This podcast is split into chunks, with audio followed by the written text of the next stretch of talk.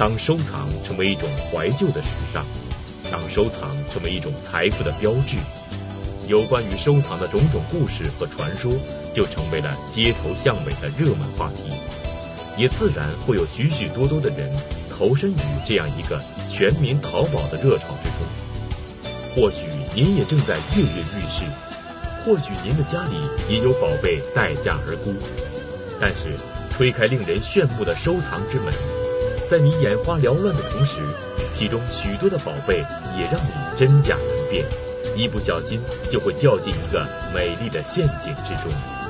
那么，我们究竟该如何练就一副识别真假的火眼金睛呢？这五光十色的古董与收藏的背后，究竟都有着怎样的传奇历史与文化渊源？今天，收藏专家观复博物馆馆长马未都先生将与我们谈古论今，为您指点迷津。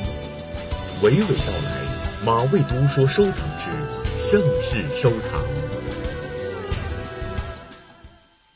我们现在啊，每到周六的早晨，北京市啊，天刚蒙蒙亮的时候呢，有两个地方万头攒动，一个是天安门广场，大家都在举头看升国旗；一个是潘家园市场，大家都在低头捡国宝。这就是我们今天收藏的一个现实。我们每个人都希望从我们古代的遗留下来的东西中捡到自己心爱的东西。古代呢，这个收藏热呢，跟今天呢是有所不同的。我们历史上呢有过多次收藏热，我们统计起来大约有五次。第一次是北宋时期，第二次是晚明时期，第三次是我们大家熟知的康乾盛世，第四次呢是晚清到民国初期，第五次就是今天。我们今天的收藏热，我们每一个人都可以感受到它给我们带来的愉悦。收藏热的形成呢，它必须有几个特征要出现。第一个特征呢，就是官方的提倡和默许。比如北宋，北宋的末期宣和年间，北宋那个伟大而窝囊的皇帝宋徽宗，他非常提倡收藏。他首先在国家成立了画院。他自己任画院院长，你想想，一个皇帝他任画院院长，他对这个国家有多大的影响？他网罗天下的所有的画家都聚集到他门下，开始为他作画，把画编成《宣和画谱》，出书。官方的提倡呢，是收藏热的一个重要的标志。再有就是。国家对文物的收购，比如我们这些年，国家用重金买了很多流散在呃世界各地的文物，收回国有。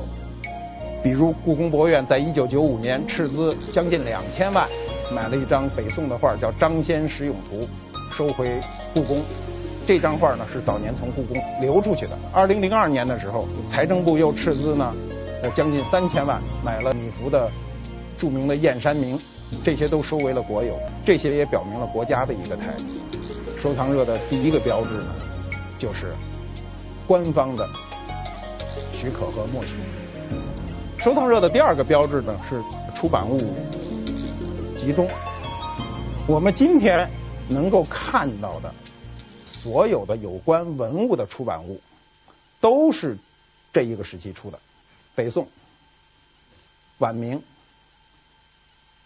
乾隆时期、晚清和我们现在，我喜欢收藏的时候，先喜欢的是陶瓷。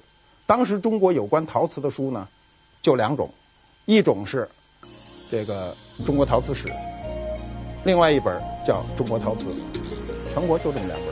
我喜欢的时候就这么两本书，这个跟今天完全不同。我们今天要喜欢收藏了，不管哪个门类。你去书店，五花八门的书，所有的书对你的都是资讯，都可以查到，很轻易查到。但在我喜欢陶瓷收藏的时候，这是查不到的。这是出版物的集中呢，也是收藏热的一个标志。比如刚才说了，北宋时期的《宣和画谱》、《宣和书谱》、《宣和博古图》，这是北宋时期的著作。晚明时期，我们都知道有一个文学家也是画家叫文振亨，是文征明的曾孙，他写了一本书叫《账务志》，账就是长短的长，在古音中念账。账务志，家无账务，诗书自乐。账务是指多余的东西，它是一种自谦的说法。他把一些很贵重的东西说为是一种人生多余的东西，所以叫账物。乾隆时期我们都知道有《石渠宝笈》，乾隆为了编辑天下所有他收藏过的名那个名画，他编出一本书叫《石渠宝笈》，西清古鉴，这都是乾隆时期编的书。晚清就更不要说了，民国初期有一个人叫赵汝珍，写了一个叫《古玩指南》，这是给所有收藏的人。一本收藏的手册，这都是出版这类书，一定是收藏热的时期。那么第三个特征呢，就跟我们每个人息息相关，它就是摹古和作艳成风。我们先说摹古，摹古是君子坦荡荡，我模仿前朝的成就，我以我的现实的力量。来达到古人曾经达到的一个高度，比如乾隆时期，他最愿意做就是这件事儿。乾隆很多瓷器的落款就写着“大清乾隆仿古”，他写的很清楚。仿古，我们今天市场也非常多，比如我们看到全国各地的这个家具市场，大量的仿古家具的出现，他就告诉你，这我就是仿的，我用这很好的木头做出来，跟古代的样子一样。哎，希望你们家里改变一下气氛，不是这种西式的样子，变成中式的样子，这个是君子坦荡荡的。做砚呢，它的出发点是不一样的，它是为了欺世。我们今天很多搞收藏的人都被这个作艳，简单的说就是作伪、作假给苦恼着。每个人拿到东西，第一件事就是我我到底它是个真的假的，就都苦恼这件事儿。收藏热的最后一个标志呢，就是市场繁荣。北宋、晚明、康乾盛世。晚清到民国初年以及今天，我们这五个时期呢，都是市场非常繁荣时期。看到这里，我们颇有些纳闷，为什么中国历史上的第一个收藏热没有出现在其他朝代，而偏偏是在宋朝？难道这个朝代有着什么不同于以往的特殊之处吗？宋代是一个收敛型的社会，它对文化呢，就有一种聚集的想法，就是我要聚集这种文化，那么收藏热它就形成。尤其有了宋徽宗这样一个皇帝，这个皇帝政治上是碌碌无为的，艺术上非常有造诣，他写了一笔非常漂亮的瘦金。你创造一种书体是非常困难的事，尤其到了宋朝，我们知道的所有的法书作品都应该是宋代以前就定型了。呃，无论你怎么写书体，你都很难超过这种字。但作为一个皇帝，酷爱艺术，创造了一种非常漂亮的书体书法，叫瘦金体。我们今天上博物馆都可以去看到。那么，宋代的统治者呢，他标榜自己以文治天下，与士大夫共治天下。他为什么要与士大夫共治天下呢？是因为他觉得这个社会不能靠武力解决问题。我们宋代的版图是比较小的，尤其到了南宋，版图变得非常的小，大概不足我们现在的国土的五分之一，五分之一就是江南这几个省。但是宋代，请大家注意，宋代的建国时期是最长的。我们。从史学的角度去考察，最长的朝代我们一般都说是汉朝，但是汉朝中间有往往隔断了十四年，宋代是没有隔断。尽管南宋是延续了北宋迁都，但是时间是没有隔断的，它长达三百一十九年。我们知道的盛唐只有二百八十九年，明朝只有二百七十六年，清朝只有二百六十七年。这是我们要对他的文化重新审视的一个原因。典型的说法就是以柔克刚，它是一个非常柔弱的朝代，一个非常柔弱的文化，是一个非常丰富而柔弱的文化，它撑住了这个朝代长达三百年以上，然后对我们后世有巨大的影响。对我们的行为准则有巨大的影响。这就是宋代。比如宋徽宗当时他很喜欢画画，他画了很多花鸟画、人物画。那当然，我们从史学的角度上讲，有的人、有的专家认为有的画是代笔，但是他相当有一部分画确实是他所为。比如在二零零二年嘉德拍卖会上拍了一个真禽写生图，画的是花鸟，表明了宋代人的一种追求，表明了一个皇上的心理的乐趣。画这个画的非常细致，都是花鸟图，真禽呐，花鸟。那么这个图呢，当时呢拍了两千三百万，加上佣金是两千五百三十万。这张画在国外呢流落了多年，终于回到祖国进行拍卖，但是不幸的是呢，又被外国人买走了，在我们家门口晃了我们一下子，没有回到祖国真正的怀抱，就抱了一下，又被人抱走了。在二零零二年的时候，是世界上最贵的一个中国画了。在这张画拍卖之前，有一个老者呢给我打过一个电话，当时跟我说：“说马先生啊，我呢非常喜欢那张画，那是我终身梦寐以求的一张画。我这次想请我全部的力量把它买回来。”他说：“你看行吗？”我说：“那当然行了，买回来当然是个好事了。”我们当时都不知道他能拍到多高。估计呀，当时估计一千万是个大限。结果在会场上呢，他一直在观看，在一千三百万的时候呢，他伸了一下手，然后很快就被人盖过去了。他没有能力把这幅画收回国家来。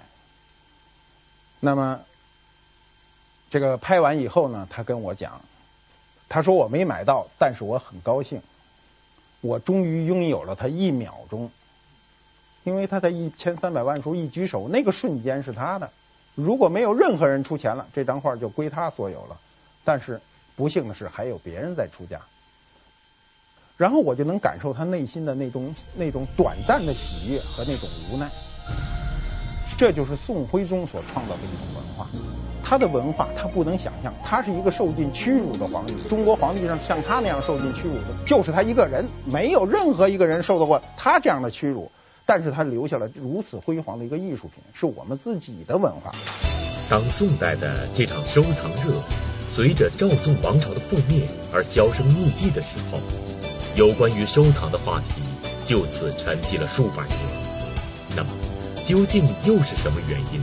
数百年之后的明朝晚期，却成功的让这个已经无人问津的收藏话题再度成为一种时尚呢？我们再看晚明时期，晚明时期我们的我们是一个这个呃文化非常繁荣的时期。我们史书上都都记载说，我们嘉万时期、嘉靖万历时期，由于皇帝不上朝，由于这个政治上的黑暗，中国是民不聊生。其实社会呢，还有另外一面，当时的社会是非常富足的，我们都可以用实物来证实。比如我们知道的我们的话本小说，嘉靖时期呢是《水浒》啊、《三国》的这个发行，那么到了万历时期呢，《西游》啊、《金瓶梅》啊，这这些作品都在发行，大量的话本小说对中国人的生活产生了巨大的影响。小宋明星的《天工开物》啊，这些都是中国人比较熟悉的。西方人对我们这一段中国人为什么没有注重天工开物，还表示一个遗憾，说皇帝是不是没看过这样的书啊？英国有一个这个科技史学家叫李约瑟，他有一道著名的问题叫李约瑟难题，他就说了，资本主义革命就是工业化的这种革命，为什么没在发达的中国产生？为什么没有？那么这个很重要的一点就是，我们当时是不注重无形资产，不注重知识产权的。比如晚明时期吧，晚明时期我们都知道，当时的这个大量的知识分子追求生活的奢靡，所以商品跟着就出现了。比如我们知道石大彬的紫砂，江千里的罗甸，这个呃。黄黄英光的板刻，呃，房于鲁的制墨，陆子刚的制玉，张明奇的手炉等等这些这个手工业品都是属个人名款的，它充斥了整个市场。我们今天统计，像张明奇这样的手炉，大约还有四万件存世。一个人是不可能制造出来这么多的手炉的，他的人名已经变成了一个品牌。这些商品呢，在资本主义萌芽时期出现了资本主义萌芽的一个特征，就是品牌意识。我们清楚，这个品牌是个人的人名。我们今天知道的西方的著名的品牌，基本上都是人名。比如服装有范思哲的服装、阿玛尼的服装、丰田的汽车。福特的汽车、奔驰的汽车，像波音飞机等等等等，这些像路易威登的包，这些都是人名。但不幸的是，这个品牌进入了清朝，叫大清年制、大清康熙年制、大清乾隆年制，一直到解放了，叫 Made in China，中国制造，不注重品牌。那么，在这个同光中兴的时候。资本主义第二次萌芽，中国人的品牌意识出现的时候，接受了第一次被扼杀的这个现实呢。那么，这个它的品牌叫什么呢？叫外号，比如我们都知道的“狗不理包子”、“王麻子剪刀”。说一半的品牌：葡萄肠、泥人张、烤肉碗。他说的他都不给你说全了，因为说全了就会被扼杀。所以中国的品牌呢，在资本主义的第二次萌芽的时期呢，它出现了一个很奇怪的现象，都是半拉饼牌，不说清楚，但是也知道是这么个牌子。那么第三次我们出现品牌，用人名作为品牌的第一个人是李宁。李宁拿完世界冠军以后退役，创造了一个品牌，叫做李宁牌。我有一次去那个王府井丽声商店，就不幸看到这一幕，有一个人说，那时候那个他那个李宁的牌子刚上。刚上市，很多人不适应。后来售货员给他介绍说，这是新牌子，叫李宁牌的。后来那人愣着看半天，说：“哎，我身上怎么能绣他一名字呀？”他说：“这概念，他说我的身上不能有别人的一个名字。”但他不知道，他穿的皮尔卡丹的西服也是别人一个名字。他不知道，只是觉得外国人的名字那个品牌闹不清楚。就是中国人不大注重无形的东西。我们将来可能在呃谈到中国古代艺术品中，可能多次会谈到这个问题，就是我们不注重这些事儿。注重的不是个人创造。虽然资本主义的萌芽没有能够在明朝晚期发展起来，但是其后的中国却依然维持了一个相当长久的盛世。那么在这个盛世之下，这次的收藏热潮究竟又是怎样一种情景呢？广告之后继续讲述。您现在收看的是《百家讲坛》栏目。贾宝玉，《红楼梦》里最重要的男主角，一个充满矛盾与谜团的艺术形象。围绕着贾宝玉，作者曹雪芹为什么要在《红楼梦》里创造出来一个与众不同的神话世界？贾宝玉与那些仙界人物究竟有什么关系？他所佩戴的那个神奇的通灵宝玉又是从何而来？作家刘心武先生。精彩揭秘贾宝玉玉石之谜。谁能举止之间，指点江山？舍我其谁，舍得酒，中国白酒之心。小汤圆，大团圆，思念汤圆，天然原料，自然香。是团圆，少不了思念汤圆。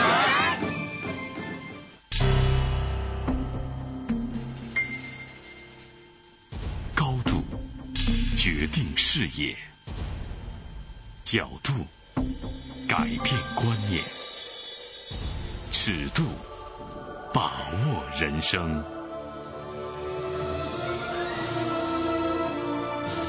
中央电视台科教频道广告。由上海中视国际广告有限公司独家代理。蒙曼说堂之武则天图书首发和签售活动将于二零零八年一月五日上午十一点在北京西单图书大厦举行。第三次这个中国的收藏热呢是康乾盛世，我们都知道这个这是中国历史上时间最长的一段盛世，长达一百年。整整十八世纪。那么这个康乾盛世呢，我觉得最主要的一个原因呢，跟康熙皇帝的伟大和英明有很大的直接关系。康熙是一个极易吸收外来文化，他这个文化不仅仅是汉文化，是包括西方文化。他请了大量的西方的老师来教他的几何、天文、机械。他学过，我那天查了一下，他说他他学过静力学。我们一般今天都不学这样的学问了。他是一个非常开明的皇帝，他对他自己的要求。是使自己成为一个全能的皇帝，他做到了这一点，所以他影响他后来的雍正，影响到乾隆，使这一百年是中国历史上最辉煌的一百年。到了他儿子这一代，就是雍正的时候，雍正是一个非常勤勉的皇帝。我们知道他有呃四万多个奏折，他批过的奏折，至今在国家档案馆里。他在位十三年，平均每天要御批十件，最少要写仨字知道了。最长的洋洋万年，我们都知道用毛笔写字写一万个字大约需要两天时间，就是不停的在写，写两天时间。我们用钢笔字啊，写得快的人大概一天可以写一万字，但是毛笔写的速度一般要比他慢一些。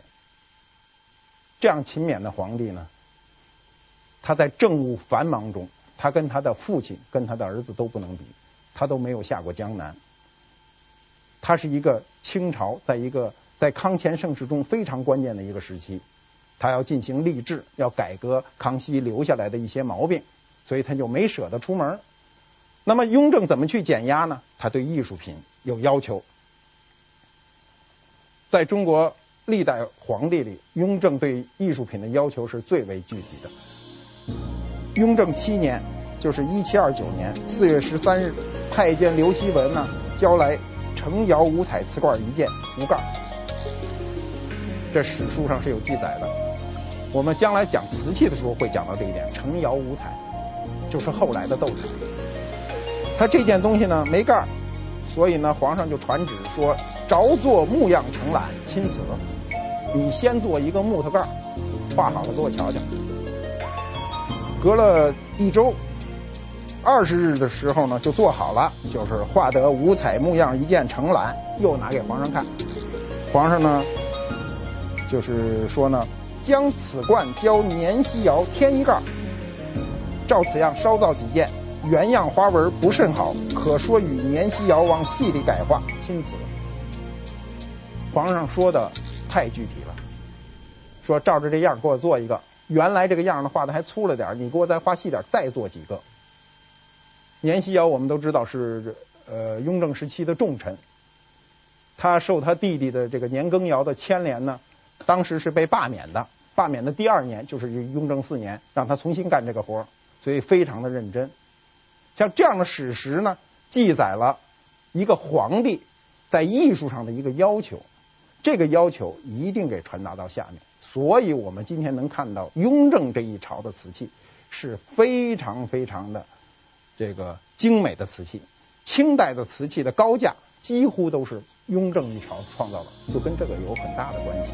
那么，这个晚清到民国初年的第四次中国的收藏热，我们都知道，这个时期的收藏热跟以前的有所不同。它主要的是外需加大，内需相对缩小。我们知道晚清的时候，这个我们呃民不聊生，在西方列强的多次的侵扰之下。中国人都岌都感觉到生活岌岌可危，除了个别人的生活很好，大部分人都生活的生活质量很差。但西方人终于打开了东方这扇大门，打开了中国的这扇神秘的大门，能进入中国，亲自看到中国古老的文明的时候呢，他们垂涎了很久的这个中国的文化呢，终于摆在他们面前。所以西方是大肆的掠夺。我们今天能在世界各地的博物馆看到中国的灿烂的文明。所有的实物大约都是这个时期流出去的。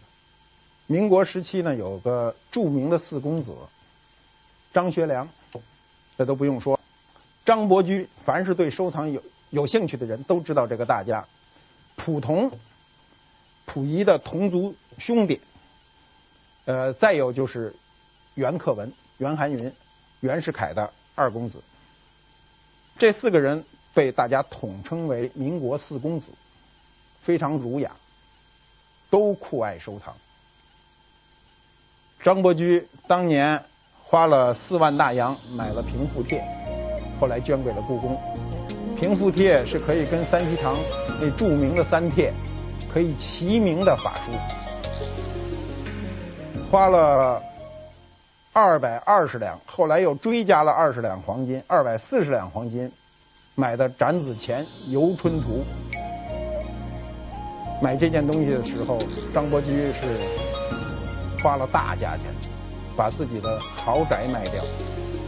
他那所豪宅呢，占地十五亩，原来是李莲英的，明清末的著名的大太监李莲英的旧宅。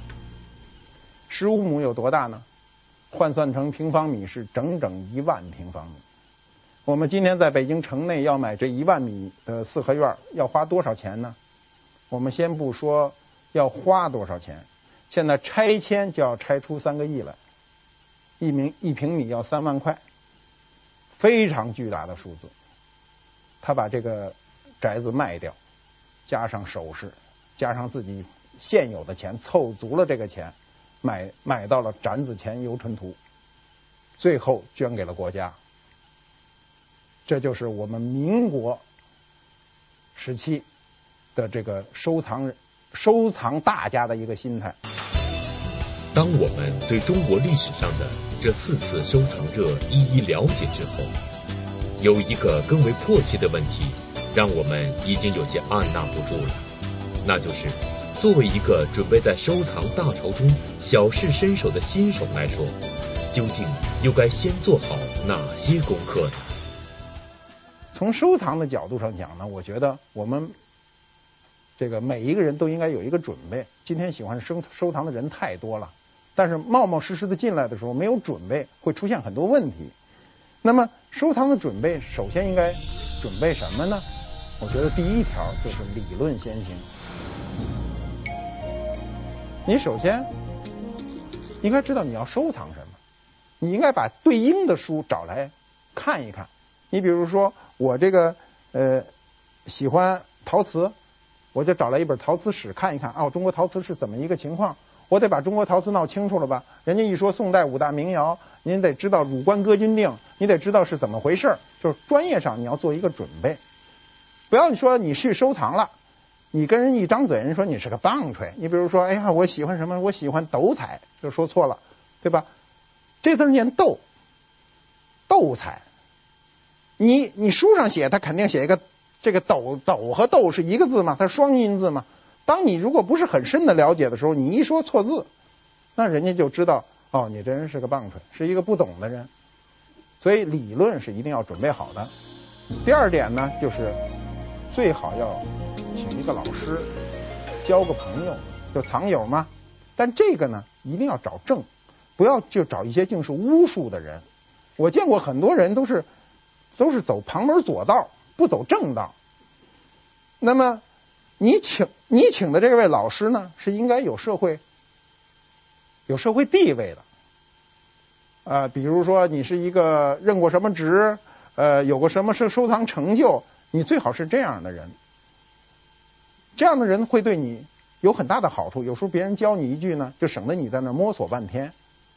我现在说的都是理论问题，你也可以不请。比如我喜欢收藏的时候，我就没没请，我也没地儿请去，我就逮着这个问一句，逮着那个问一个，问一句。所有的人都是你的老师，你要自己多思考。第三条呢，就是要多接触实物，有机会就去看。接触实物呢，有很多种方式。第一，看展览，我早年就酷爱看展览。所有的展览不落空，一般都是开幕看一次，闭幕前再看一次，能有机会多看一次是一次，要仔细的看，要记住它所有的特征。我们今天的展览太多了，跟我那时候喜欢收藏完全不一样。你的业余时间都会被展览占掉。那么另外呢，能上手的时候尽可能上手，比如人有拍卖会了，你过去看一看呢，是吧？摸一摸，感受一下，别人有个东西呢，你再不违反。这个操作规程的情况下，你都可以上上手，但一定要小心。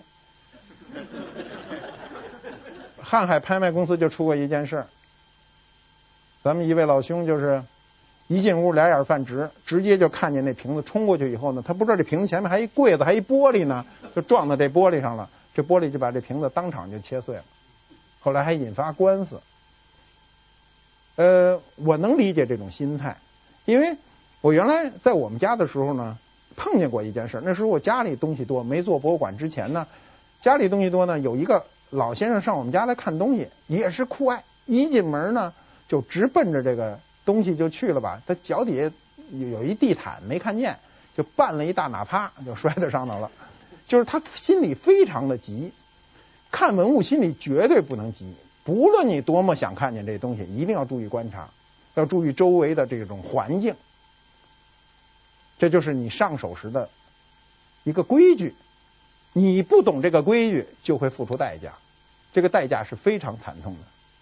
你要想看，要仔细的看呢，要注意它的特征，一定要注意的注意它的特征，要注意到这个所有的细部。你比如。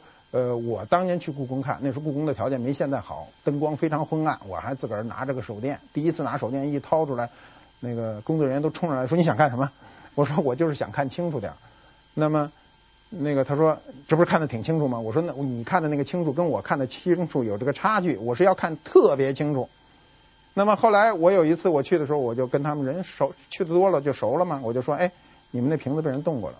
那个人跟我说不大可能，我说肯定被人动过了。然后他说，嗯、呃，说没有可能动。我说你最近是不是没上班？他说我请了一个礼拜的病假。我说你去问问，一定动过了。他就打了个电话一问，你说那个东西拿出去照相，哟，我送回来了。然后他就很神奇，他就问我呀，他说你这个你怎么知道这东西动过了呢？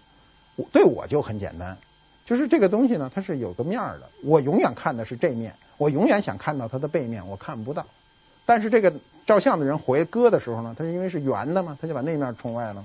我就看到了嘛，那对我来说就太简单了，来判断这个东西被人动过了。但对他来说，他就不简单，因为他只注重这东西在这就可以了。所以要求是不一样的。我想我们每一个喜欢收藏的人呢，一定对自己要要求高一点，要多想、多看、多看细部，多看那不能看到的，比如底部啊，有机会尽可能的去看到。作为一个收藏新手，我们的确应当将这些忠告谨记在心，但是。当我们投身于其中，真正开始自己的收藏道路的时候，又有哪些收藏的原则可以不让我们在真真假假的宝贝中迷失自己？又有哪些忠告可以让我们在种种诱惑面前不被冲昏头脑呢？您现在收看的是《百家讲坛》栏目。在中国的古典诗词中，我们千百次的看到屏风的身影。难道它只是起着阻隔视线的作用吗？那一个叫做“祸起萧墙”的成语，其中的“萧墙”究竟又是什么墙呢？古人们所使用的茶几和梳妆台，究竟又是一个什么样子？和我们今天的这些家具，又会有着怎样的不同？敬请关注马未都说家具收藏之小家具大境界。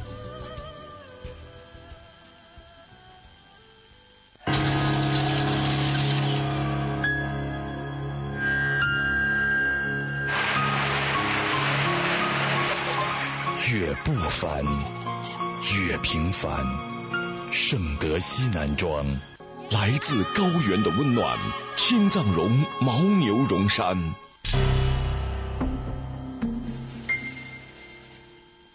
高度决定视野，角度改变观念，尺度把握人生。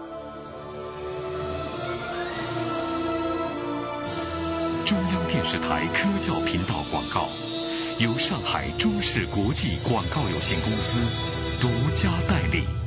蒙曼说堂之武则天图书首发和签售活动，将于二零零八年一月五日上午十一点，在北京西单图书大厦举行。第一条，量力而行。收藏啊，它是一种乐趣，你不能把这种乐趣作为一个负担。我。碰到过很多就把这个乐趣变成负担的人。有一回呢，有一个我回家碰到一个老太太哭，然后我就很诧异，在我们家，我不认得她呀。我说，你您这什么事儿？她说呀，我们家老头啊，把所有的钱都买成古董了，日子没法过了。说他谁也不听，听你的。说你能不能劝劝他？他说我来了，你不能跟他说，你跟他说他会打我。我说行，我不会跟他说，我就去找他们家老头去了。跟老头不错，我跟他聊，我一推他们家那门都推不开了，东西买的连门都推不开了，什么都买。他说我有四个孩子全在美国，我有很多钱，但呢，他他有再多的钱架不住他没节制的去买这些东西，是也不懂好的赖的，什么都买，买的满屋都是，床底下床上哪儿都是。我说你这样收藏是是不可以的，你应该跟老伴儿商量什么能买，什么不能买。我就跟他聊了很久，最后后来以后老伴儿跟我说，跟我说他我聊了以后他会好了很多，就知道有节制了，原来是没节制的嘛。老头出了门以后对我特别感激，还说你看门口这汽车都是我们家的，我儿子走时候留下的，您开走吧，我送你了。我一看那车四个袋都是瘪的，不知道搁了多久了。收藏还要注意的第二个事项呢，就是戒贪。第二条戒贪也非常重要，就是。贪是每个人的本性，人的本性就很容易贪。哎呀，我买这东西比别人便宜，那就是非常容易这个这个这个上当的。我也贪，我我年轻的时候不是说我不贪，我也贪，我只不过是被这贪给咬着了，以后我就不贪了，对吧？我知道自己警告自己，贪都是会上当的。那戒贪呢，是收藏中的一个非常要注意的事项。第三条收藏的注意事项就是别轻信故事。每个人都有缠绵悱恻动听的故事。我这收藏的几十年里听了无数个各种动故事，我当年也爱听，人一说我就信，哎呀，还跟着人家一块儿担忧。比如，人家告我说，哎呀，说我我们当年有什么家里是一宫女，在乡下，说呢这个发配到乡下，当年就是带了很多宫里的瓷器，说让我去看。那时候信息没这么灵通啊，有手机什么都没有。他们说去吧，说怎么去？说开车去。说有多远？说没多远，一会儿就到。然后我们就坐车上，咣当咣当。那时候也没高速公路啊，坐很远，坐坐坐坐坐了大概有仨钟头了。我就说，我说这不是说一会儿就到吗？说这么长时间了。他说看了看这个，说没事，别急，走了有一半了。然后呢，又走仨钟头，到六个钟头的时候呢，我又急了。我说这都又又仨钟头了，这多远了？这时候把地图掏出来看了看，说这回真有一半了。然后听故事的代价就是这个代价。然后呢，我就十二个钟头以后，从早上天没亮，两头见月亮，终于上人家了。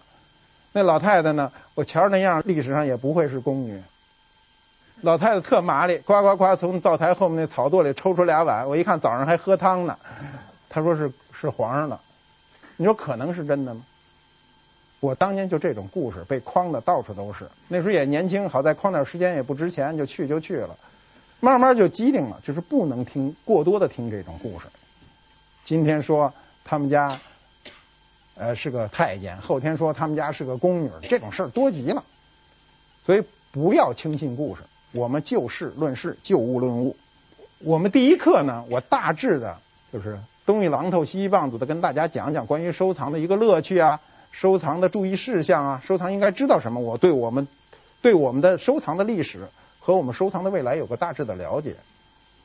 那么我们下一讲呢，就从我们生活中最息息相关的家具讲起。家具跟我们的生活关系最为密切。谢谢大家。雅士利阿法精装配方奶粉，营养全面升级，为宝宝健康成长提供充足动力，体力升级，智力升级。爱心雅士利健康添活力。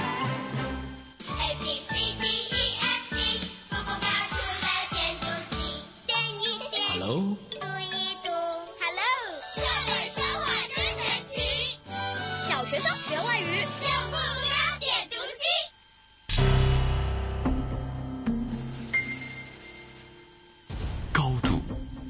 决定视野，角度改变观念，尺度把握人生。